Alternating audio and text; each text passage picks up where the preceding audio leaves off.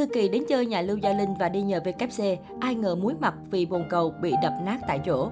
Dù là cặp bạn thân đình đám của làng giải trí hoa ngữ, nhưng Thư Kỳ từng cảm thấy xấu hổ vì một hành động của Lưu Gia Linh. Trong xe buýt đầy rẫy thị phi, tình bạn lâu năm của Thư Kỳ và Lưu Gia Linh khiến nhiều người ngưỡng mộ.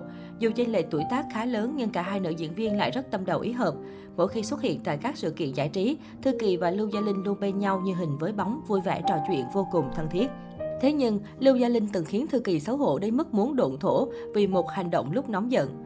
Cụ thể một lần, Thư Kỳ nhận được lời mời và đến nhà Lưu Gia Linh làm khách. Cô đau bụng giữa chừng và vội vàng vào nhà vệ sinh. Không ngờ vừa bước ra, cô đã nhìn thấy Lưu Gia Linh với vẻ mặt u ám. Trước mặt cô ra lệnh cho người đập phá phòng vệ sinh. Tất cả bồn tắm và bồn cầu đều được yêu cầu thay mới. Về vấn đề này, Thư Kỳ cũng cảm thấy xấu hổ. Cô không biết Lưu Gia Linh có vấn đề về sự sạch sẽ. Có lẽ nhiều người biết Lưu Gia Linh và Thư Kỳ là đôi bạn thân trong làng giải trí, từng hợp tác đóng phim chung. Từ khi chuyện này xảy ra, cả hai đã nảy sinh mâu thuẫn. Sau đó, Lưu Gia Linh nhận ra lỗi lầm của mình. Cô đã đích thân đến gặp Thư Kỳ để xin lỗi. Cả hai người đã giải tỏa nghi ngờ và hòa giải như xưa. Hóa ra Lưu Gia Linh mắc chứng nghiện sạch sẽ nghiêm trọng. Cô từng thẳng thắn nói trong cuộc phỏng vấn trên một chương trình. Tôi không thích người khác vào phòng tắm của mình, ngay cả Lương Trừ Vĩ cũng không được. Chỉ cần ai đó sử dụng phòng tắm của tôi, tôi sẽ sụp đổ, giống như chứng rối loạn ám ảnh cưỡng chế. Cần phải thay thế ngay một cái mới toanh. Từng đóng phim địch nhân kiệt, điều khác biệt so với bạn diễn là Lưu Gia Linh không quan tâm đến tiền cách xê, mà trước hết hỏi xem đoàn phim có trang bị phòng tắm độc lập hay không. Những giám đốc từng tiếp xúc với cô đều biết cô có yêu cầu đặc biệt về sự sạch sẽ. Chỉ những ai hiểu cô mới không thấy lạ. Bởi theo cô, chỉ khi giải quyết được vấn đề của bản thân thì cô mới có thể tập trung quay một bộ phim hay.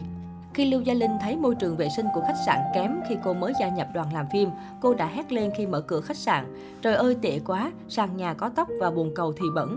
Giám đốc lúc đó tưởng xảy ra chuyện gì to tát, liền vội vàng chạy tới kiểm tra. Hóa ra chỉ là một số vết nước nhỏ. Nhưng để diễn xuất tốt, đối với một diễn viên tên tuổi như Lưu Gia Linh, đoàn phim chỉ có thể dốc toàn lực giúp cô giải quyết vấn đề và bố trí trợ lý thay nội thất phòng tắm bằng đồ mới. Ngoài ra, từ khi Lưu Gia Linh kết hôn với Lương Trừ Vĩ, vì lý do sạch sẽ, cô cũng yêu cầu rất khắc khe với chồng. Ở nhà, hai người sử dụng phòng tắm riêng và quần áo tất của Lương Trừ Vĩ không được vứt bừa bãi.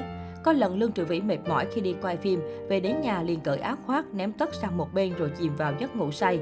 Sau khi tỉnh dậy, anh đã bị Lưu Gia Linh trách móc. Lương triệu Vĩ vội vàng xin lỗi và xịt dung dịch tẩy rửa ghế sofa. Lưu Gia Linh sau khi nhìn thấy mới cảm thấy an lòng. Trên thực tế, Lương triệu Vĩ và Lưu Gia Linh là hai người có thói quen sinh hoạt khác nhau. Lương triệu Vĩ thì giản dị, còn Lưu Gia Linh lại mắc chứng nghiện sạch sẽ nghiêm trọng. Tuy nhiên, sau khi kết hôn, cả hai rất hòa thuận, đi đâu cũng có nhau. Khi yêu anh sẽ làm hết sức mình để cho cô hài lòng. Về điểm này, Lương Trừ Vị đã làm rất tốt. Tất nhiên, Lưu Gia Linh không phải lúc nào cũng nghiêm nghị. Cô thỉnh thoảng trông như một người phụ nữ nhỏ bé, ở nhà đợi Lương Trừ Vị đi làm về, thay giày, phục vụ trà và xoa bóp vai cho anh. Cho đến nay, mối quan hệ giữa hai người đã rất ổn định. Trên thực tế, trong giới giải trí, ngoài Lưu Gia Linh cũng có những người nghiện sạch sẽ nghiêm trọng, chẳng hạn như Lý Bằng Bằng. Một người bạn của Lý Băng Băng từng cho biết, khi làm khách tại nhà cô, người này đã bị yêu cầu buộc tóc gọn gàng và thay dép rồi mới vào nhà, bởi vì cô không thích tóc của người khác ở nhà hoặc trên ghế sofa. Có thể thấy sạch sẽ là một thói quen tốt, còn nếu quá nghiêm trọng thì nó sẽ là một dạng rối loạn tâm lý ám ảnh cưỡng chế.